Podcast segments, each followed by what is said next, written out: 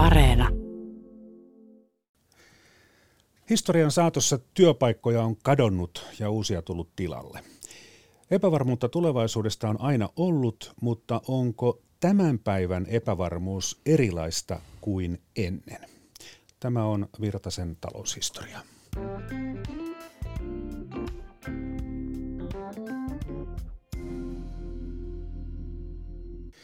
Ja vieraana on viestinnän professori Anu Kantola. Olette kirjoittanut yhdessä työryhmän kanssa kirjan Kahdeksan kuplan Suomi, yhteiskunnan muutosten syvät tarinat. Tässä tutkimuksessa haastateltiin 350 henkilöä 30 paikkakunnalla. Professori Anu Kantola, mikä tämän tutkimuksen tuloksista oli itsellenne suurin yllätys? No ehkä se yllätys oli kuitenkin se, että suomalaiset ovat hyvin suomalaisia.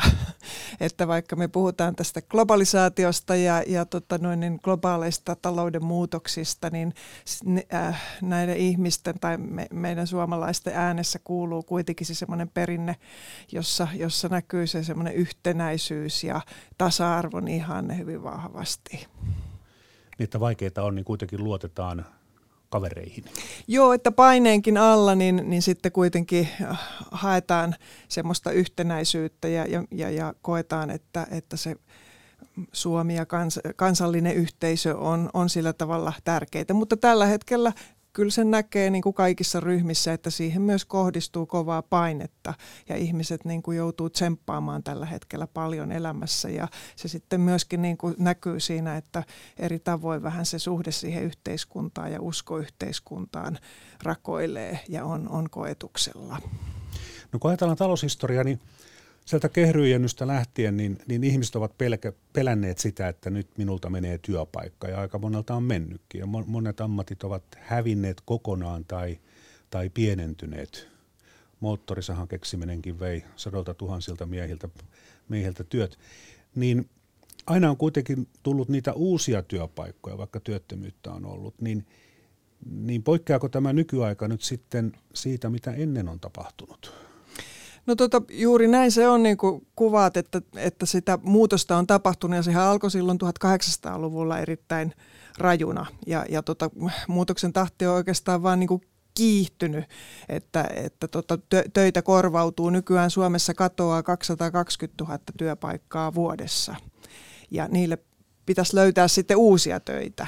Ja, ja tota, ihmiset myös joutuu vaihtamaan töitä, että melkein miljoona suomalaista vaihtaa työtä vuodessa – ja, ja tota, tämä tietysti tarkoittaa sitä, että ihmiset joutuu hyvin paljon niin kuin miettimään sitä, että ketä he ovat ja mitä he, mitä he elämässään tekevät. Ja, ja tota noin, niin tämmöinen muutos, niin kyllä se on niin kuin tyypillistä tämmöisille suurille teollistuneille, kaupungistuneille yhteiskunnille. Et silloin se lähti 1800-luvulla tai oikeastaan tietysti kehru Jenny, Jenny kun keksittiin ja teollinen vallankumous alkoi silloin 1700-luvun loppupuolella, niin siitä se lähti ja, ja tota noin, niin sitten kun katsotaan, niin maailmahan on niin huikeasti kehittynyt, koko ajan tulee uusia teknologioita, jotka, jotka tekee siitä tuotannosta entistä tehokkaampaa ja luo uusia mahdollisuuksia, mitä voidaan tehdä. Ja, ja tota noin, niin tässä myllyssä sitten niin, niin van, paljon kuolee sitä vanhaa ja, ja se aiheuttaa ihmisille – sitten tietysti haasteita ja jännitystä. Osaako päätellä oikein, että jos sata vuotta sitten menettiin yhden työpaikan, niin sitten kun löysi sen toisen, niin siinä toisessa ainakin pääsi niin kuin ikään kuin eläkeikään saakka, mutta nykyään ehkä tämmöinen muutos voi tulla useamman kerran elämässä. No kyllä se varmaan näin on, että jos ajatellaan vaikka ennen, teoli, siis 1900-lukuhan oli tämmöinen teollisen, tai ainakin 1900-luvun alkupuoli oli niin kuin semmoista teollis, teollisen yhteiskunnan suurta aikaa. Ja jos ajatellaan paperitehdasta vaikka, niin kun paperitehdas tehdään, niin se suunnitellaan suunnilleen 30 vuoden päähän se sen tuotto. Ja, ja tota, se on investointi, jossa voi ajatella, että se 30 vuotta toimii. Mutta silloin esimerkiksi kun Nokia nousi Suomessa, niin nokialaiset alkoi sanoa, että se on jännä olla yrityksessä, jossa ei ole aavistustakaan, että mitä tehdään viiden vuoden päästä. Että, että nämä teknologiset sukupolvet tulee nyt yhä nopeammin ja käy juuri sitten niin, että ei voi enää laskea sen varaan, että, että se ammatti kestäisi vuosikymmeniä eteenpäin. Ja koskeeko tämä kaikkia ihmisiä, myös korkeasti koulutettuja, hyvätuloisia No kyllä se tietyllä tavalla niin kuin kaikkia jollakin tavalla ainakin tämän meidän tutkimuksen mukaan koskettaa. Että, että tota, tietenkin on semmoisia ammatteja, jotka säilyy, vaikkapa sairaanhoitaja tai, tai tota noin, niin, ähm, kok kaikki, mutta, mutta sitten sinne tulee sitä uutta teknologiaa koko ajan ja uusia työtapoja koko ajan, eli, eli siellä tapahtuu niin kuin ammattien sisällä myös sitä uudistumista. Ja, ja sitten usein se aiheuttaa sitä, että, että teknologialla korvataan jotakin työtehtäviä ja, ja, ja silloin myöskin voi käydä niin, että ne työtehtävät vähenee ja, ja sitten ihmisiä joutuu pihalle semmoisistakin ammateista, mitkä sitten jatkaa kuitenkin yhteiskunnassa. Ja vaikka se ammatti jatkuisikin, niin koko ajan tulee esimerkiksi uusia tietokonejärjestelmiä ja hirveä stressi päällä, että opinko minä tämän. Näin on tämä. Me varmaan kaikki tiedetään töistä, että koko ajan joutuu jotakin uutta härpäkettä niin kuin, tai ohjelmaa opiskelemaan. Mutta tämä stressi on kuitenkin nähtävästi yhteistä vähän kaikille, riippumatta siitä, että mitä tekee, missä asuu. Kyllä, että, että me, mehän siinä haastateltiin niin kuin hyvätulosista – pienituloisiin, erilaisia ryhmiä, eri ammateissa olevia ryhmiä. Ja, ja tota noin, niin mä itse kävin, aloitin Keilaniemestä Espoosta sieltä vanhasta Raaden hampaasta. Rupesin kyselemään espoolaisilta johtajilta, että minkälaista heidän elämänsä on.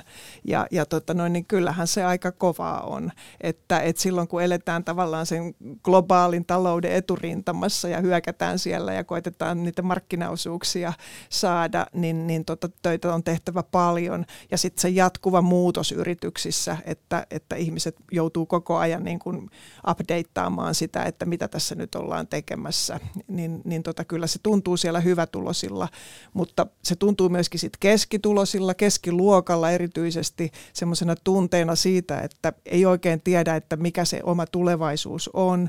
Ja esimerkiksi meillä oli sairaanhoitajia ja opettajia, jotka koki, että työ on muuttunut paljon vaativammaksi ja siinä on sitä kiirettä ja siinä on myöskin epävarmuutta, että on, on, on niin kuin pelko siitä, että on määräaikaisuuksia ja, epä, ja, ja että työsuhde ei jatku ja näin. Ja sitten toisaalta niin kuin pienituloisia, eh, ehkä niin kuin siellä on se, siellä on paljon pätkätyöläisiä, jotka on e-, esimerkiksi äh, ravintola-alalla, niin he on määräaikaisissa suhteissa ja ei oikeastaan enää ajattele, että he olisi loppuelämänsä siinä työssä, mitä he tekee. Että heillä on niin ajatus, että he kouluttautuu ja tekee jotakin muuta, mutta, mutta sitten he on niissä, niissä tota pätkätöissä ää, palvelualoilla. Ja sitten on myöskin näitä ihan pienituloisia, jotka ei sitten pääse työmarkkinoille mukaan. Että yksi piirre on se, että se kynnys työmarkkinoille alkaa nykyisin olla aika kova. Että, että tota, täytyy olla jotakin koulutusta, jotta sä saat työpaikan. Ja sitten varsinkin, jos sun ammattitaitos käy sellaiseksi, että se korvataan teknologioilla, niin, niin ihmiset saattaa pudota pois työelämästä ja sitten se uudelleen kouluttautuminen jollekin palvelualalle esimerkiksi, ää, niin, niin tota on hankalaa. Niin jos mennään tuonne jonnekin 50 vuoden päähän, niin silloinhan valtaosa työntekijöistä oli pelkän kansakoulun tai keskikoulun varassa ja ihan hyvin töitä riitti ihmisille, mutta nyt jos on pelkkä peruskoulu, niin se tulevaisuus vaikuttaa aika, aika vaarallisen synkältä. Joo, kyllä se, kyllä se näin on, että tota, sekatyömiehen ammattinimike poistettiin tilastoista mun mielestä joskus 50-luvulla.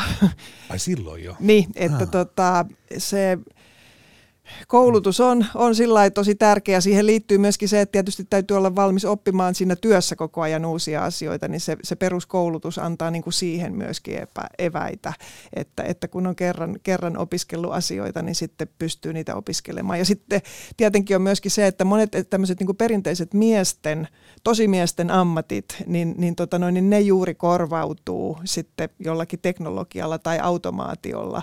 Ja sitten siellä palvelupuolella tai hoivatyössä avautuu kyllä paikkoja. Niin kuin, se on jännä, että, että tota, kun esimerkiksi me haastateltiin Itä-Helsingissä pienitulosia, niin he sanoivat, juuri miehiä, niin he sanoivat, että ei ole missään töitä. Sitten me mentiin Vantaalle, jossa tota noin, niin linnuntietä 10-12 kilometriä, niin siellä kunta etsii tai kaupunki etsii sosiaalitoimeen ja, ja tota noin, niin, huolto, huolto tai hoivatöihin ihmisiä sillä tavalla, että metsästetään ihmisiä ja ei saada työvoimaa. Että et, tavallaan on tämmöinen niin kuin mitä hienosti kutsutaan kohtaamattomuusongelma, että ihmiset on niin kuin väärissä, väärissä ammateissa tavallaan niihin nykyisiin tarpeisiin verrattuna. Mutta miten se vaikuttaa sitten ihmisen identiteettiin? Että jos on semmoinen keski-ikäinen mies, joka on tottunut jotain V6 dieselkonetta mm.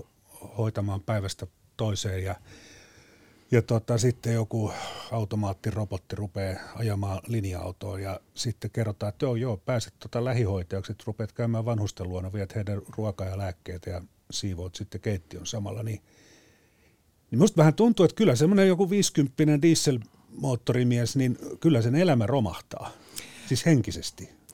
Kyllä, että, että tota, siinähän, siinä on niinku kyse paljon muustakin kuin vaan siitä työstä. Et siinä on kyse identiteetistä ja siitä, mikä minä olen. Ja, ja tota noin, niin varsinkin sitten, jos on, alkaa olla ikää, niin, niin tota sen muuttaminen ei ole, ei ole aina kauhean yksinkertaista. Ja, ja tota, Tämä tietenkin niin kuin näkyy myös sitten, kun me katsotaan, niin kuin, jos ajatellaan yhteiskunnallisesti tai poliittisesti, niin on ihan sel- selkeästi näkyvissä, että ihmiset, jotka on näissä uhatuissa ammateissa, niin he usein sitten myöskin radikalisoituu poliittisesti. Mm. Vieraana on professori Anu Kantola. Aivan äskettäin on ilmestynyt tällainen kirja Kahdeksan kuplan Suomi, yhteiskunnan muutosten syvät tarinat. Globalisaatio. Niin, sehän on tuonut meille kaikkea hyvää. Tavarat ovat halventuneet ja, ja työmarkkinatkin ovat avautuneet maasta toiseen, mutta siitä eivät ole kaikki hyötyneet. Tässä yhteydessä kirjoitatte, että yhteiskunta ei jakaudu riemukkaisiin voittajiin ja masentuneisiin häviäjiin, vaan kaikki ovat astuneet maailmaan, joka vaatii entistä kovempia suorituksia.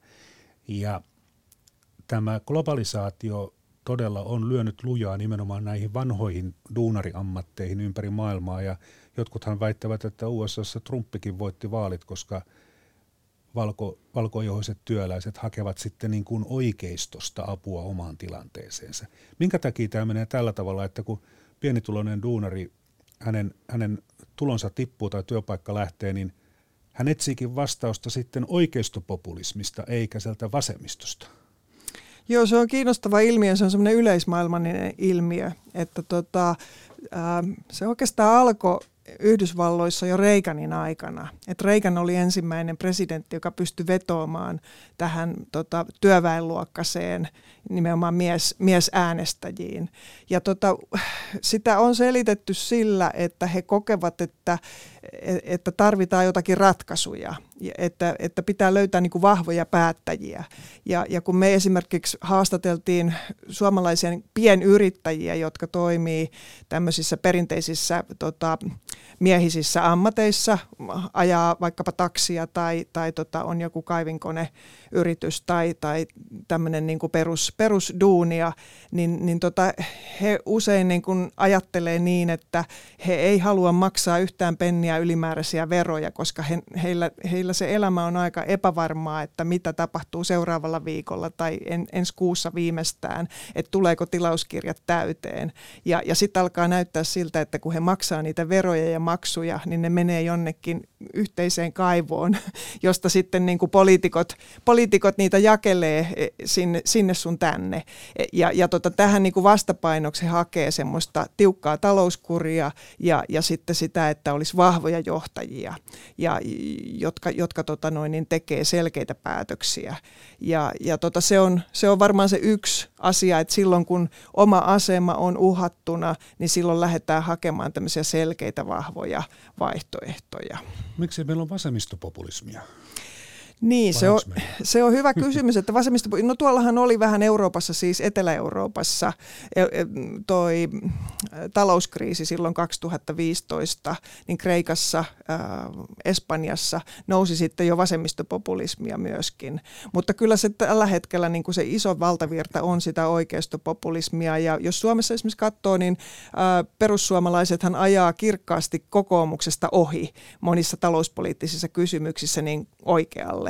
Ja, ja tota noin, niin en tiedä, ehkä, ehkä siinä on juuri tämä tämmöinen, me puhutaan syvästä tarinasta, että miltä asiat tuntuu, että, että, että tota, ja tätä, tätä on niin kuin kansainvälisestikin tutkittu, että, että nyt niin kuin tunteista on tullut aika tärkeää politiikassa. Ja, ja tota noin, niin monista ihmisistä sitten tuntuu siltä, että, että he eivät enää luota siihen poliittiseen päätöksentekoon ja päättäjiin. Ja, ja niin kuin joku sanoi mun mielestä ihan hyvin, että, että tota, minä maksan ja muut suojelee, kun puhuttiin luonnonsuojelusta. Niin, niin tota, ajatus on se, että, että minä joudun maksumieheksi siihen verojen kautta ja sitten joku muu paistattelee näillä hienoilla asioilla, mitä hän tekee politiikan puolella. Että koetaan, että ei olla osallisia siinä politiikan teossa, mitä, mm. mitä sitten tehdään kuitenkin niillä niin kuin minun selkänahastani. Hypätään historiaan. Joensuussa pidettiin rakennemuutosseminaari vuonna 1987 ja siellä heiteltiin tomaatteja ja kananmunia. Ja se oli sitä Harri Holkerin aikaa. Holkeri kertoi täl- tällaisesta hallitusta rakennemuutoksesta ja hän sai sitten kovasti kritiikkiä vastaansa, että voiko se yleensä hallittua olla ja, ja niin poispäin. Mutta kuunnellaan radiotista juttu marraskuulta vuodelta 1987. Työpaikkojen väheneminen, toimihenkilöiden kysynnän kasvu ja tästä muutoksesta syntyvä työttömyys ovat osa yhteiskunnan rakennemuutosta. Maan mahtavat löivät päänsä hillitysti yhteen Joensuussa, mutta löytyykö viisasten kivi, miten hoitaa muutos hallitusti? Miten lieventää ongelmia, irtisanottujen työllistämistä, pitkälle koulutetun väen puutetta? Sosiologi Matti Kortteinen ei usko, että Joensuussa tarjottu koulutusratkaisu johtaa teollisesta vaihetyöstä työttömäksi jääneiden ja uusien tietotekniikan tehtävien kohtaamiseen. Hän pitää rakennemuutosseminaarin sisältöä muutenkin pinnallisena. Jos sitä Joensuun kokousta sen sisällöllisen Annin puolesta tarkastelee, niin täytyy vahvasti sanoa, että se oli ainakin minun mielestäni onnettoman pinnallinen ja köyhä esitys. Voisi melkein kärjistää ja sanoa, että jos tämä on johtavat poliittiset päättäjät ei pysty syvällisempään ja asiallisempaan keskusteluun, niin on vakavaa syytä huoleen. Sen jälkeen on yhäkin epäselvää se, että mitkä rakenteet on muuttumassa, mihinkä suuntaan minkälaisia ongelmia mahdollisesti on syntymässä ja miten niitä tulisi hallita?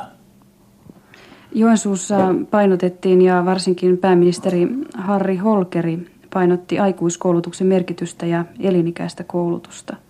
Onko tämä tärkeää rakennemuutoksessa? Kyllä mä ymmärrän, että koulutus on tärkeä asia.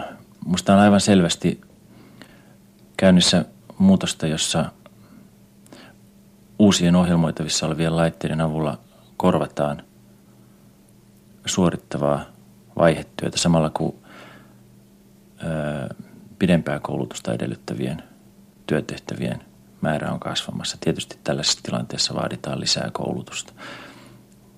Mä vaan pelkään, että aikuiskoulutuksen lisääminen ei ole se keino, jonka avulla olisi mahdollista – tehokkaalla tavalla poistaa niitä uusia ongelmia, joita nyt työmarkkinoilla tapahtumassa oleva siirtymä on synnyttämässä. Ö, ongelma on siinä, että tehtaista lyödään ulos keskimäärin ottaen keski-ikänsä, keski-ikäistä ikänsä teollisen vaihetyöhön tottunutta työväestöä, jonka peruskoulutustaso on kovin heikko. Samalla erilaiset erikoiskoulutusta edellyttävät toimihenkilöammatit ovat voimakkaasti kasvussa ja niillä aloilla ihmisistä vallitsee ylikysyntää. Ongelma on nyt siinä, että nämä tehtaista uloslyödyt ihmiset ei pysty siirtymään, ei edes kurssien tai koulutuksen jälkeen niille aloille, jotka nyt ovat voimakkaimmin kasvamassa. Tässä mielessä minusta päähuomion kiinnittäminen koulutukseen tämmöisessä tilanteessa on vähän asian vierestä puhumista. Sosiologi Matti Korteinen sanoi, että poliittista elämää hallitsevat nyt vanhat ajatustottumukset, jotka vaikeuttavat uusien ongelmien havaitsemista ja ratkaisemista. Hänen mielestään uudenlaisen uusia tavoitteita asettavan rakennepolitiikan tarve on suuri, jotta rakennemuutoksen ongelmia voidaan lieventää. Mitä sitten rakennemuutoksen jalkoihin jääneiden ja työttömien määrän lisääntyminen merkitsee poliittisesti sosiologi Matti Kortteinen? Siitä on ennenaikaista sanoa yhtään mitään varmaa, mutta musta on turha suhtautua vähätellen siihen, että ihmiset asettuvat makaamaan bussien eteen ja heittävät tomaateilla. No, professori Anu Kantola, millaisia ajatuksia tämä vanha juttu herätti? No tämähän on sitä samaa muutosta, mitä me nyt käydään läpi. Ja se oikeastaan, tämä hallittu rakennemuutos silloin tuli Holkerin hallituksessa semmoisena sloganina, koska silloin 80-luvulla yleistyi ajatukset siitä, että me tarvitaan tämmöistä Schumpeterilaista luovaa tuhoa. Eli, eli Josef Schumpeter oli jo 30-luvulla elänyt taloustieteilijä, joka, joka kekkasi, että tota, taloudessa tarvitaan vääjäämättä koko ajan tämmöistä, mitä hän kutsui luovaksi tuhoksi, eli tehottomat yritykset katoaa ja niiden tilalle tulee tehokkaampaa mm. tuotantoa. Ja se on hyvä asia. Ja se on hyvä asia, niin, mutta tota noin, niin, ja, ja, ja, ja, ja, siihen, ja sitten siihen tuli tämä informaatioteknologioiden nopea nousu, joka lähti silloin 70-luvun loppupuolella liikkeelle ja, ja tota 80-luvulla sitten pu, alettiin puhua tietoyhteiskunnasta paljon ja, ja, tuli, ja siihen tuli tämä Kortteisen tutkimus ja, ja tota, silloin oli semmoinen tehtaasta studioon Matti Virtasen kirja, myöskin sosiologit rupes miettimään tätä työn muutosta.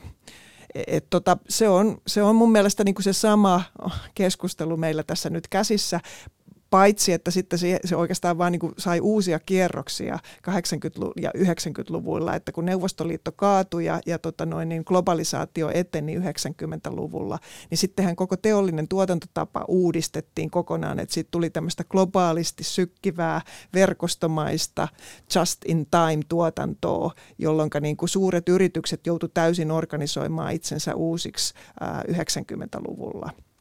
Ja, ja tota noin, niin, että oikeastaan se on vaan niin kuin kiihtynyt siitä, mitä, mitä nyt sitten Kortteisen Matti kuvassa. Niin, Kortteisella oli aika, aika synkkä käsitys siitä, e, että tämmöinen elinikäinenkään oppiminen ja koulutus ei ainakaan auta kaikkia.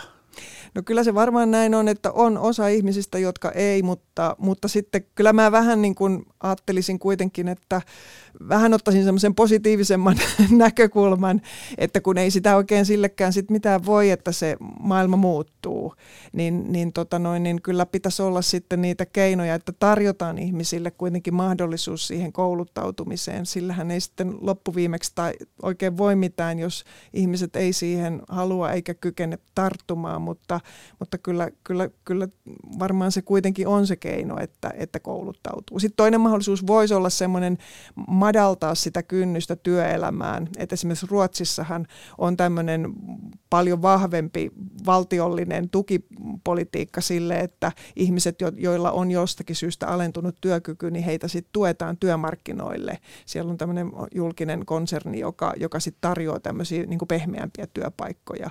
Että joku sen tyyppinen ehkä, ehkä Suomessakin olisi, olisi hyvä, jotta saataisiin niin se pää auki, että ihmiset pääsee jollakin tavalla työpaikoille. Mm rumasti sanottuna siis, että jos ihmisen työmarkkina-arvo on 5 euroa tuntia, Tessin mukaan pitää maksaa kymppi, niin, niin ei hän, hän sitä työpaikkaa saa tai, tai saa sitä potkut, mutta Ruotsissa on tämmöinen niin kuin yhteiskunnan omistama firma, joka ottaa näitä – vähemmän tehokkaita ihmisiä töihin. Kyllä, ja sitten se voi olla kuitenkin avaus sinne työmarkkinoille, että, että kaikista tuhosinta on se, että putoaa pois ja sitten jää sinne, että ainakin tilastojen mukaan niin puolen vuoden työttömyyden jälkeen se uudelleen työllistyminen on todella vaikeaa. Et, että täytyisi olla semmoisia nopeasti välittäviä mekanismeja, joilla ihmiset saadaan pidettyä taloudellisesti työn, työn syrjässä kiinni. Ja se on myös tärkeää, onko se tärkeää myös ihmiselle, että hän tuntee olonsa ja itsensä tarpeelliseksi sen työn kautta? No ehdottomasti, että, että siis taloudellinen ja tämmöinen yhteiskunnallinen osallisuus kulkee käsi kädessä.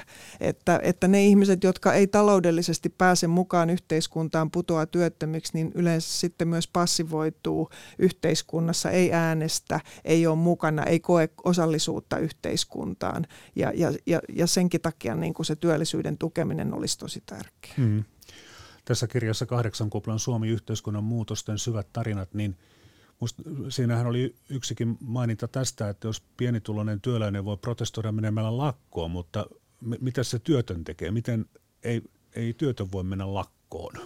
Niin tämä on ehkä se semmoinen iso muutos, että teollistumisen myötä niin, niin syntyi tietysti tämä teollinen työväenluokka ja työväenliike, joka rakentui paljon sille joukkovoimalle ja, ja pystyttiin aina pistämään sitten tosiaan lakko pystyyn. Mutta nyt sitten pienituloiset alkaa olla aika paljon työttömiä, että se pienituloisin tota, viidesosa Suomessa, niin siellä on eläkeläisiä, mutta sitten työttömiä.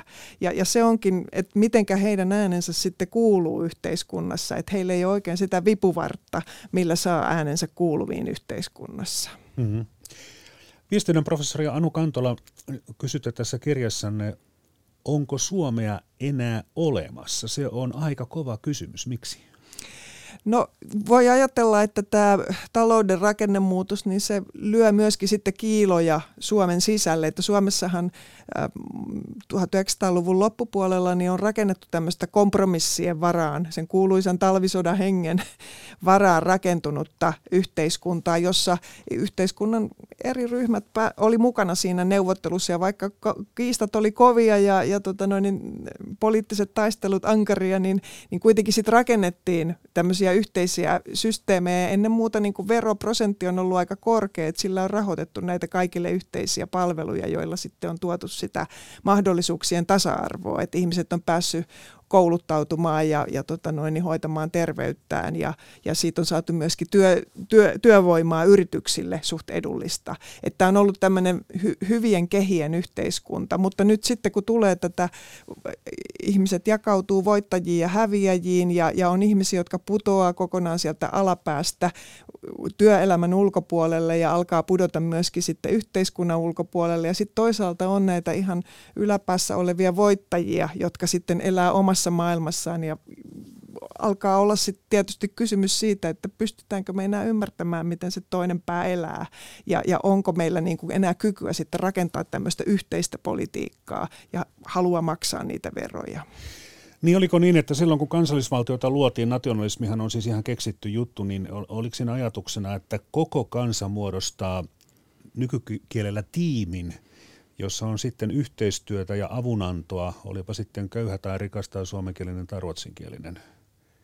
No joo, se on ollut Suomessa ainakin se ajatus ja, ja oikeastaan se on niin pohjoismainen ajatus, joka tuli silloin 1920-30-luvuilla, alkoi kehkeytyä. Ja sitten oikeastaan Suomessa se tuli siitä talvisodan aikana tammikuun kihlaus, jossa työnantajat ja työntekijät teki yhteisen sopimuksen. Et, et, et, nationalismihan vaihtelee koko ajan ja, ja tota noin, niin se, että miten se rakennetaan, niin se vaihtelee. Et silloin 1800-luvulla, kun suomalainen nationalismi syntyi, niin sehän syntyi tämän niin kuin romanttisen maalaisyhteiskunnan nationalismin ja luonnon ihannoinnin varaan hyvin paljon. Mutta, mutta sitten 1900-luvulla siitä tuli tämmöistä pragmaattista, tätä kuuluisaa samassa veneessä soutamista. Ja, ja, ja tota, ää, mä en ollenkaan vähättele nationalismin ongelmia, että, että sehän myöskin voi johtaa siihen, että toisin ajattelijat vaiennetaan ja vaaditaan kaikkia hyväksymään vallassa oleva järjestelmä ja, ja tota, niin edelleen, että, että nationalismilla on niin kuin todella paljon myöskin ollut ikäviä sovellutuksia, mutta mun mielestä olisi hyvä, että yhteiskunnalla on jotakin semmoista ajatusta, että mitä me tässä nyt yhdessä voitaisiin myös tehdä. No tämä yhdessä.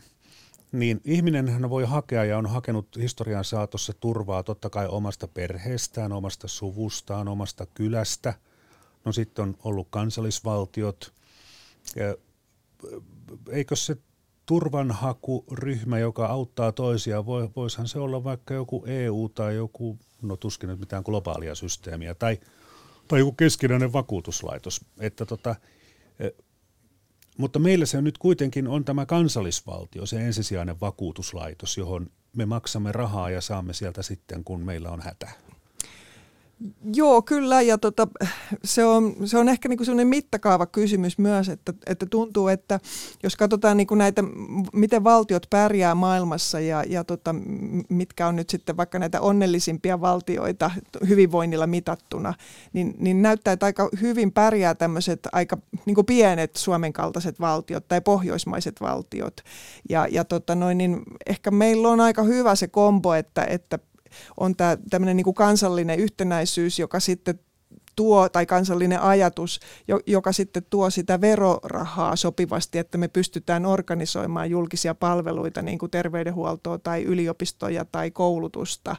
Et, et tota, jos on kaupunki, kaupungin kokoinen yhteisö, niin silloin ne verorahat ei riitä tämmöisten kansallisten tota, instituutioiden rakentamiseen. Ja sitten taas jos mennään niin kuin EU-tasolle, niin siellä sitten voi olla omat ongelmansa, tai jos ajatellaan vaikka Yhdysvaltoja tai vaikka Venäjää, tämmöisiä suuria valtioita, niin niissäkin sitten semmoisen niin kuin kansallisen infrastruktuurin rakentaminen niin alkaa huojua siinä vaiheessa, kun sulla on 150 miljoonaa tai 300 miljoonaa ihmistä. Että, että musta tuntuu, että tämä on aika hy- hyvä koko, mikä meillä nyt on Pohjoismaissa esimerkiksi ollut yhteiskunnilla, että, että riittää sitä potkua rakentaa näitä instituutioita ja, ja se ei niin leviä liian, liian mm. suureksi eikä pieneksi. Niin onhan meilläkin kuntataso taso ja sitten se valtiotaso ja nyt rakennetaan sitten maakuntatasoa, mutta sitten on kuitenkin sellaisia rakenteita, mitkä pitää hoitaa vähän isommalla pensselillä, että jos, jos tota Laitilasta ajaa Turkuun, niin – jos meillä olisi vain tämmöinen kaupunkivaltiosysteemi, niin siinähän pitäisi maksaa tietullit Mynämäälle ja Nousiaiselle siinä välissä. Näin, no, että tota, ja, ja, ja jos ajatellaan nyt vaikka tätä sote-kysymystä, että se erikoissairaanhoito, niin siinä loppuu sitten kuntien hartiat tosi nopeasti, että, ja, ja suuri osa rahoituksestaan siinäkin tulee valtion verotuksen kautta, että, että on nykymaailmassa niin monia tämmöisiä suuria instituutioita, tiede, tai lääketiede tai lää- terveydenhuolto, jo, jotka niin kuin vaatii vähän isompia hartioita. Mm.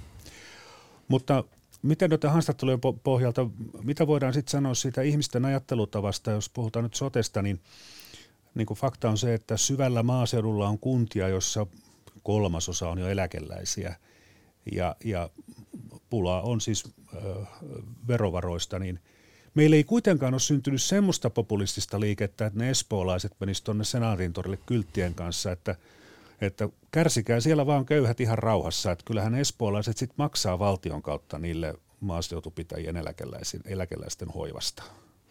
Kyllä, ja, ja tämä olikin minusta niin kuin henkilökohtaisesti kiva huomio, kun mä menin sinne, sinne tota espoolaisjohtajia haastattelemaan. Ajattelen juuri, että mä nyt menen sinne niin kuin ää, niin kuin pahimpaan paikkaan, mitä voi kuvitella Suomessa, että missä se verokapina sitten olisi, olisi tota voimissaan. Niin, niin tota, kyllä tuli esiin, niin kuin, että, että tälle, kun se on ylimpään kymmenykseen, tulokymmenykseen kuuluvia ihmisiä, eli semmoinen äh, siinä vaiheessa 5-6 tonnia on, on tota, kuukausitulot, niin, niin si, siitä ylöspäin espoolaisia johtajia ja erityisasiantuntijoita, niin, niin paljastui, että he, he kuitenkin niin kuin ajattelee hyvin suomalaisesti.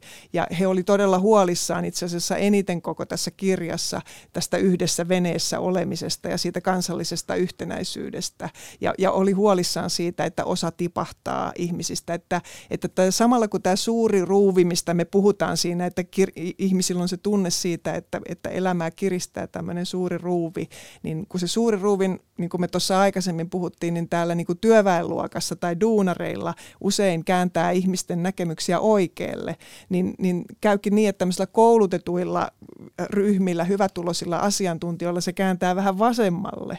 Että sitä ruvetaan miettimään, että tämä hyvinvointivaltio on ollut ihan hyvä ratkaisu ja, ja tota noin, niin sen kautta on saatu taloudellista turvallisuutta ja sen kautta on saatu tätä koulutusta ja terveydenhuoltoa, joka on heille ollut tärkeää. Ja sitten vielä Suomessa, niin todella monella on juuret hyvin vaatimattomissa lähtökohdissa, että siellä on niin kuin vanhemmat kirvesmiehiä ja, ja tota noin, niin ihan tämmöisissä perus, perusduuneissa vanginvartioina. Ja silloin heillä on niin kuin semmoinen hyvä kosketuspinta siihen, että, että mitä siellä muualla tapahtuu. Ja, ja tota silloin tavallaan voi ajatella, että tunnetaan myös solidaarisuutta sitten näitä niin kuin vähemmän tienaavia kohtaan voi olla asiatonta, mutta sanon nyt kuitenkin, että on, on, onko se myös varakkaan porvarin etu, että köyhistä pidetään sen verran hyvää huolta, ettei ne köyhät rupea mellakoimaan? Totta kai, että tota, yhteiskuntarauha on hyvä asia ja lapset voi mennä itse kouluun ja, ja, ja tästähän Suomea niin kuin kiitellään varsinkin sitten, kun tulee näitä ulkomaisia huippuosaajia. Että totta kai tällä on aina niin kuin rajansa ja, ja usein on niin, että ne hyvinvoivat ryhmät yhteiskunnassa puhuu kauniisti sen yhtenäisyyden puolesta, mutta, mutta niin kauan mun mielestä, kun veroja maksetaan kuitenkin, niin se on mun mielestä ihan okei, että, että, että tavallaan siinä verojen maksussa se veri sitten punnitaan, että, että onko, onko siihen valmiutta. Ja toistaiseksi niin kuin vaikutti, että, että siihen on aika paljon sitä valmiutta. To, toki on monia, jotka kokee myös, että verot on nyt aivan tapissa ja ei enää yhtään lisää, mutta kun ihmisten kanssa juttelee, niin sieltä tulee kyllä semmoinen niin kuin perus niin kuin positiivinen tai semmoinen ymmärtävä ote koko yhteiskuntaa kohtaan. Niin tästä turvallisuudesta Suomessa syntyneet eivät välttämättä edes näe sitä paitsi ehkä nyt sitten miettivät, kun katsovat televisiota tai käyvät ulkomailla, mutta tässä kirjassanne on, on tuota maahanmuuttaja taksinkuljettajan haastattelu ja, tämä taksinkuljettaja on iloisesti yllättynyt ja tyytyväinen siitä, että Suomi on niin turvallinen maa. Täällä voi mennä ihan minne tahansa ja kun hän ajaa taksia, oli se sitten töölö tai kallio, niin hänen autoaan ei kivitetä. Ja mulla on pakko myöntää, mulla oli pakko niin kuin nauraa siinä, että, että ei, ei, ei voi olla totta, mutta onhan se. Siis eihän Suomessa kivitetä autoa missään. Ja, ja sitten se, että meillä ei ole mustien alueita ja valkoisten alueita, kuten monissa maissa. Kyllä, että, että tota, kyllähän niin kuin kansainvälisesti ja tilastojen mukaan Suomi on – about maailman tasa-arvoisin maa, jos katsotaan nyt tal- talouslukuja. Että täällä on tapahtunut sitä eriytymistä 90-luvulta lähtien ja, ja, ja esimerkiksi juuri nämä hyvätuloset, tuossa meilläkin on, on kuvio, jossa niin näkyy, että johtajien palkkataso on noussut selkeästi enemmän kuin muiden ryhmien. Mutta sitten kuitenkin meillä on hyvin semmoinen, että nämä johtajatkin, niin he, he asemoi itsensä koko ajan hyvin tukevasti ihan tavalliseen keskiluokkaan. E, ja, ja tota, tämä, tämä ajatus siitä, että me ollaan kaikki kaikki tavallisia ja tasa-arvoisia, niin se, se lyö läpi kyllä Suomessa todella, todella va- vahvasti ja se varmaan liittyy siis meidän historiaan. Meillä on maanomistus aina ollut aika laajalle jakautunut, kun meillä ei kunnollista fede- feodalismia ollut koskaan ja on ollut paljon niin kuin siis tärkein raaka-aine eli maat ja metsät on ollut aika laajalle jakautunut niin kuin alun perinkin ja, ja tota noin, niin sitten tuloerot on pysynyt aika pieninä ja sitten on nyt saatu soviteltua se kansalaissota ja, ja, ja tota noin, niin rakennettu tämä niin kuin vahvan verotuksen malli, niin, niin tota, et kyllä, ja tietenkin sitten että on ollut hyvin homogeeninen, että on tie, tietyn kieli, kielialue selkeä ja etnisesti myös ollut hyvin homogeeninen, niin ehkä on koettu sit sitä kansallista yhtenäisyyttä. Mietin sitä, että esimerkiksi hyvätuloiset, niin heitähän yhdistää se, että käy hiihtämässä alpeilla, että sen näkee niin kuin siitä, mutta tota, onko jotain semmoisia eh, eriytyviä tekijöitä, että joku ihmisryhmä ajattelee niin kuin ihan toisella tavalla kuin joku toinen? No, no kyllä tota, varmasti niin kuin, nimenomaan sit siellä pienituloisemmissa porukoissa, että, että kun me haastateltiin tämmöisiä pienituloisia ravintola-alan ihmisiä, niin, niin, tota noin, niin äh, siellä näkyy selvästi, että se yhteiskunta näyttäytyy hyvin etäisenä. Että, et he, he, ja myöskin esimerkiksi niin kuin ammattiyhdistysliike, joka on perinteisesti ollut duunareille kuitenkin tärkeä tapa liittyä yhteiskuntaan, niin, niin tota tuntuu kaukaiselta monista. Et, että tavallaan ihmiset niin kuin keskittyy siihen omaan työhönsä ja tekemisensä ja se on sen verran rankkaa, töistä paiskitaan aika rajulla tahdilla ja, ja sitten tämmöisissä niin kuin pätkätöissä, epätyypillisissä työsuhteissa ja, ja, ja silloin tavallaan se yhteiskunta alkaa olla jossakin aika kaukana. Ja sitten tietenkin nämä ihmiset, jotka on työelämän ulkopuolella, niin heille tämä sosiaaliturva näyttäytyy usein sellaisena luukkujen rivistönä ja, ja vähän kafkalaisena järjestelmänä, jos, jossa he ei pääse niin kuin mukaan ja, ja he tuntevat siinä ulkopuolisuutta. Ja sitten on myöskin nämä, me otettiin maahanmuuttajayrittäjät, koska tämä muuttoliike on yksi iso trendi tässä maailmassa ja, ja tota noin, niin he, he niin kuin kokee sitä, että he, heille niin kuin Suomi on vähän niin kuin unelmien täyttymys tai he kokee juuri, että Suomi on niin kuin hieno yhteiskunta, mutta samalla he kokee, että on, on, on vaikea päästä mukaan, että siinä joutuu, se on se tyypillinen maahanmuuttajadilemma, että vähän seisotaan niin kuin oven suussa koko ajan, että pääseekö tänne sisään tai ei ja koko ajan vähän pelätään, että tuleeko joku rysäys, että, että tästä täytyy lähteä. Ja, ja tällä tavalla mun mielestä just meidän täytyisi niin kuin olla herkkä nyt sille, että me ei voida vaan tuudittautua sille, että me julistetaan kuinka ihana maa tämä on ja kuinka kaikki kuuluu tänne, vaan, vaan niin kuin olla herkkä näille ryhmille ja heidän todellisuuksilleen ja koettaa niin kuin ottaa niitä mukaan myöskin sitten yhteiskunnalliseen keskusteluun ja päätöksentekoon, e, että luodaan semmoisia rakenteita, että nämä ihmiset, joista useat esimerkiksi jättää äänestämättä kokonaan, niin kokis, että heitäkin, heidätkin tunnistetaan ja heidän ongelmansa ja tilanteensa tunnistetaan ja niihin koetetaan hakea ratkaisuja. Hmm. No kun puhutaan näistä kuplista, niin no, onko ne kuplat semmoisia, että, että ihmiset eivät edes halua olla tekemisissä tois, toistenlaisten ihmisten kanssa? No tota, en mä oikeastaan sitä usko, että se enemmänkin se sitten tulee sitä kautta, että minkälaisessa töissä sä olet ja mitenkä sä ne päiväsi päiväsi käytät. Että paljonhan meillä puhutaan myös tästä esimerkiksi asuinalueiden eriytymisestä ja että onko se kiihtymässä. Ja tietenkin esimerkiksi niin kuin, semmoista on selkeästi nähtävissä, että se maaseudun ja kaupunkien vastakkainasettelu on, on niin kuin kärjistymässä, koska se maaseudun tyhjentyminen on niin rajua ja nopeaa tällä hetkellä. Meillä on niin kuin suuri muutto käynnissä, jonka jälkeen maaseudulla asuu entistä vähemmän porukkaa. Ja, ja tota noin, niin sitten myöskin kaupunkien sisällä näkyy, että nämä hyvinvoivat ja huonommin voivat alueet alkaa eriytyä toisistaan. Että, että ehkä sillä tavalla niin kuin se näkyy ennen muuta niin kuin tällä tavalla paikallisesti ja sitten myöskin niin kuin työelämän kautta, että ollaan, ollaan sitten omassa duunissa, tehdään omaa juttua, jo, jo, jossa sitten ei näy näiden toisten ryhmien todellisuus. Mm, mm. Tuossa kirjassa oli haastateltu tällaista pienitulosta, jolla, jolla asia nyt ei ollut kauhean, kauhean hyvin, mutta tuota, hän sitten piti sitä omaa identiteettiään yllä sillä tavalla, että vaikka hän niin päiväkodista hakee lasta ja hänellä on huonommat vaatteet kuin niillä kaikilla muilla, kun hän tulee suoraan töistä työhaalareissaan, niin, niin ainakin minulle jäi sellainen käsitys, että hän on myös niin kuin ylpeä siitä, että hän ei ole mikään tällainen herkkuperse. Eli, eli onko se semmoista niin kuin suojausta, että, että okei, mä en ole välttämättä yhtä varakas ja hyvätuloinen kuin noin muut, mutta minulla on sellaisia, sellaisia ominaisuuksia, jotka tekevät minusta vähintään yhtä hyvän ihmisen, että en ole niin naurettava, että ryhtyisin esimerkiksi kiistelemään jostain vieras parkkipaikan käytöstä. Joo, kyllä se on varmaan semmoinen niin tosi tärkeä asia, että jokaisella ihmisellä on niin kuin ymmärrettävästi niin pyrkimys siihen, että hän elää kunniallista elämää. Että jokainen haluaa rakentaa itsellensä se oman kunnian, että, että miksi mä täällä edän ja mitä mä teen oikein ja, ja tota hyvin. Ja, ja tota, se näkyy mun mielestä tässä oikein hyvin. Samalla tavalla se näkyy siellä hyvätulosessa kauniaisissa, joka meni hakemaan lapsia päiväkodista.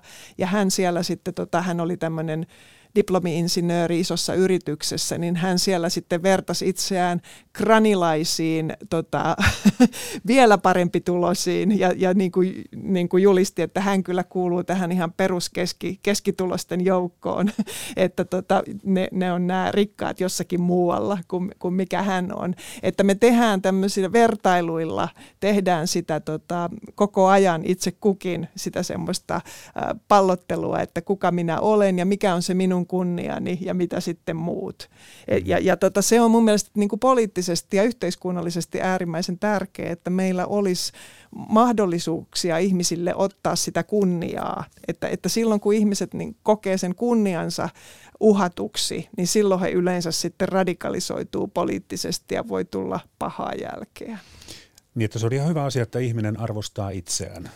Joo, nimenomaan, että siitä, tässä on, siitä on niin kuin yksinkertaisesti kyse, että on hyvä, että ihminen, ihminen voi niin kuin arvostaa sitä, mitä hän on.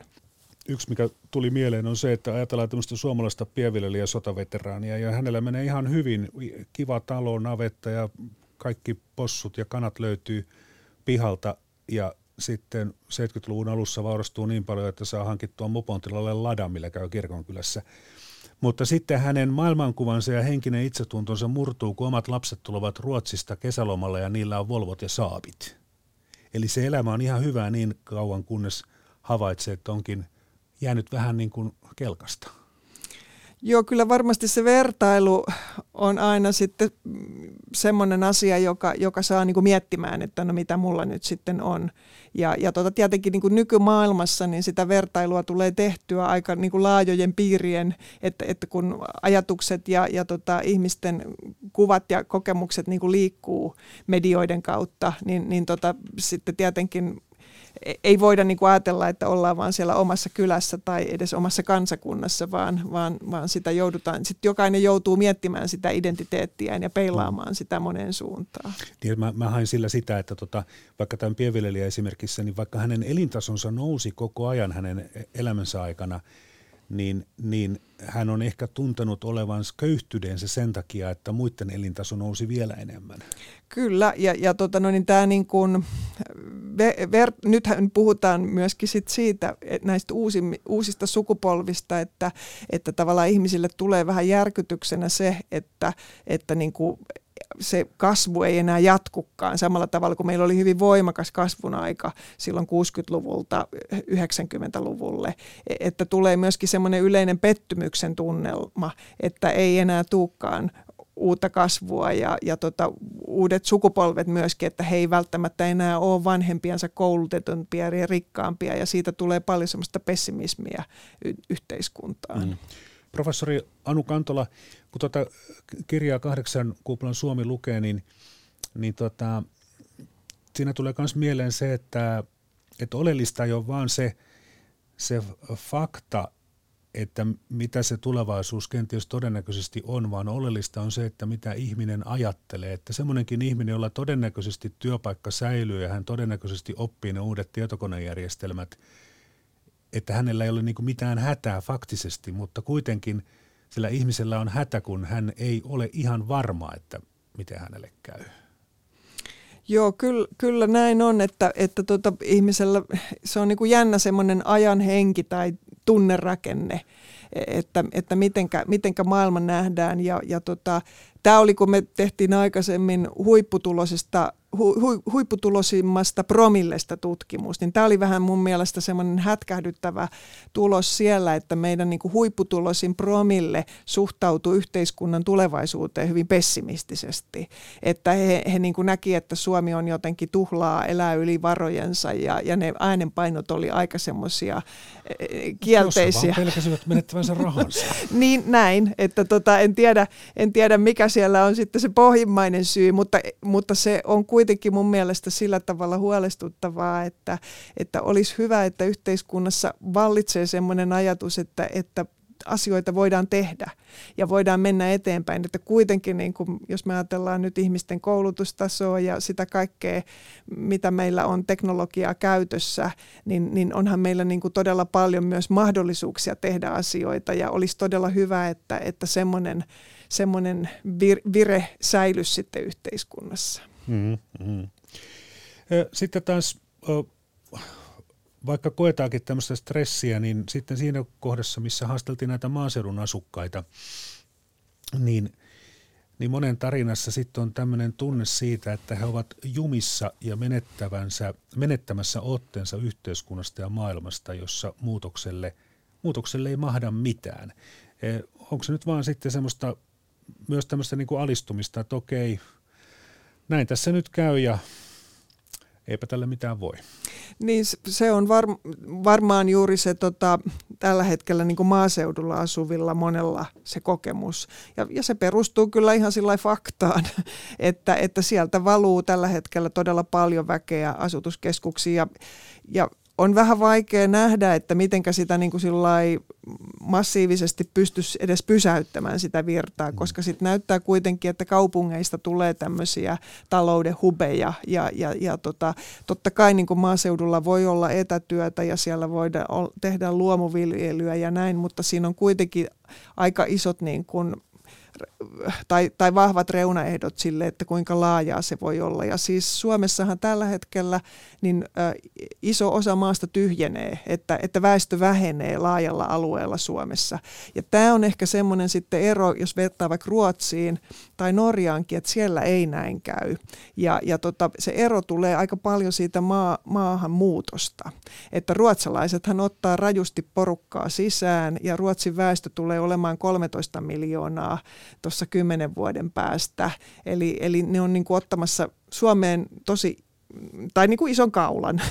Ja, ja tota, ne tekee sen tietoisesti tämän maahanmuuton kautta. Että jos menee vaikka Göteboriin nyt, niin siellähän on niin kuin rakennuksia nousee joka puolella ja siellä on semmoinen valtava kuhina, kun ihmisiä tulee sinne ja, ja sitä rakennetaan. Ja tämä on mun mielestä semmoinen, ehkä Suomessa olisi, mä ymmärrän, että se on niin kuin erittäin kuuma poliittinen kysymys ja vaikea poliittinen kysymys, mutta jotenkin meidän täytyisi siitä pystyä keskustelemaan, että, että jäädäänkö me tämmöiseksi niin kuin hiipuvaksi tai taantuvaksi kansakunnaksi vai, vai pystyttäisikö me niin kuin ottamaan tänne nuorta väkeä lisää sisään. Mm.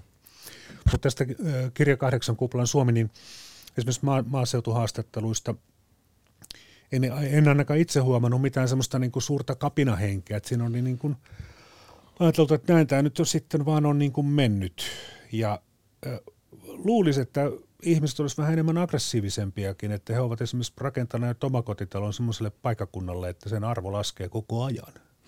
Joo, se tietenkin on niin, että se, siinä ei oikein ole kauheasti tehtävissä.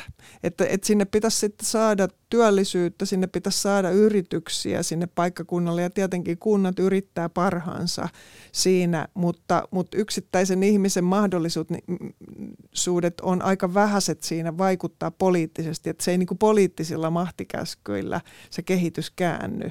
Että mm. siinä, siinä täytyisi olla sitten yritystoimintaa, jolla se kääntyy ja, ja, ja tota noin, niin, että se on ehkä se, se vaikeus siinä. Ja sitten tosiaan ikärakenne eh, monilla paikkakunnilla, että, että jos siellä alkaa olla niin kuin rollaattori yleisin kulkuväline tota, kirkonkylällä, niin, niin, niin se on tietenkin niin kuin tosi vaikea tilanne niin kuin myöskin sitten rahoittaa, ja, mutta myös sen yleisen dynamiikan kannalta, että, että tota, on, kun on, kun, jos se ikärakenne on niin, että silloin täytyisi niin kuin miettiä jotenkin sitä myöskin sitten niin kuin hallitusti, että mi, ja ikään kuin, niin kuin tunnistaa se tilanne ja, ja tota noin, niin miettiä, että niin kuin esimerkiksi nyt tässä on tehty tämän sote-ratkaisun kautta, että, että mennään sitten maakuntiin ja, ja tota noin, niin täytyy, niin, on ikävä sanoa, että täytyy niin kuin alistua sille, että oma kotiseutu tyhjenee tai se niin kuin heikkenee, mutta, mutta tota noin, niin on vaikea niin kuin nähdä, että miten sitä poliittisesti voi kääntää. Mm, mm. Toinen ryhmä, mikä tässä oli mukana, oli perinteiset tehdastyöläiset, nimenomaan paperityöläiset, niin heillä oli kuitenkin semmoista niin kuin taistelutahtoa ja solidaarisuutta sen, sen oman porukan kesken, mutta siitäkin tuli vähän surullinen olo, että okei, he, joilla vielä se työpaikka on, että heiltä on sitten niin kuin kavereita sitä samasta ammattiliitosta joutunut lähtemään ihan työttömiksi muihin töihin, kun, kun työpaikkojen määrä on vähentynyt. Mutta heillä kuitenkin on vielä semmoista, semmoista niin kuin, ajatusta, että hei, että tarvittaessa nyrkkiä pöytään. Mutta joo. maaseudulla on alistuttu enemmän. Kyllä joo, ja tietysti niin kuin paperi, siinä oli nyt haastateltu paperityöläisiä seitsemällä eri paikkakunnalla, ja hehän oli semmoinen niin kuin 1900-luvun vahva ryhmä, teollisuustyöntekijät, ja sitten heillä oli ammattiliitot, ja sitten oli sosiaalidemokraattinen puolue ennen muuta, jotka, jotka tota noin, niin, oikeastaan niin kuin veti yhteiskunnallista kehitystä. Ja nyt sitten kun teollisuuden osuus on työpaikoista pienentynyt, niin he on koko ajan niissä YT-neuvotteluiden kurimuksessa. Mutta siellä näkyy edelleenkin just semmoinen usko joukkovoimaan ja se niin kuin hieno kulttuuri, mikä heillä on kehittynyt 1900-luvun aikana. Mutta siinäkin on tietysti se, että he on vähän niin kuin puolustusasemissa. Tulee varmasti säilymään jo, jossakin määrin, mutta he ei enää ole sillä tavalla yhteiskunnan johtava ryhmä työläisten keskuudessa niin kuin, niin kuin he oli vielä joitakin kymmeniä vuosia sitten. Professori Anu Kantola, kun riippumatta ammatista tai tuloista tai asuinpaikasta, niin kaikilla on vähän stressiä ja huolta tulevaisuudesta, niin mitäs tässä nyt sitten kannattaisi tehdä? Ottaa rauhallisesti vaan vai? No tota, mun mielestä pitää toimia niin kuin aktiivisesti sillä tavalla, että tunnistetaan tämä tilanne ja, ja niin kuin mun mielestä sama juttu, mitä tehtiin 60-luvulla, että koitettiin saada niitä eri yhteiskunnan ryhmiä yhteen ja katsoa, että mitkä on tarpeita ja sitten rakennetaan politiikkaa sen pohjalta ja perustettiin esimerkiksi tämä nykyinen hyvinvointimalli. Niin ihan samalla tavalla meidän nyt täytyy vain tunnistaa eri ryhmiä, missä tilanteessa ne on ja, ja koittaa saada niin kuin semmoista politiikkaa aikaiseksi, että, että se on vähän niin kuin win-win politiikkaa, mitä sanotaan nykyään, nykyään muodikkaasti, että, että, että kaikki hyötyy siitä, kun kaikki hyötyy. Ja, ja tota noin, niin sen takia me tämä kirja ja tutkimuskin tehtiin, jotta ihmiset ymmärtäisivät paremmin toistensa todellisuuksia ja me voitaisiin niin sitten rakentaa ehkä ratkaisuja paremmin.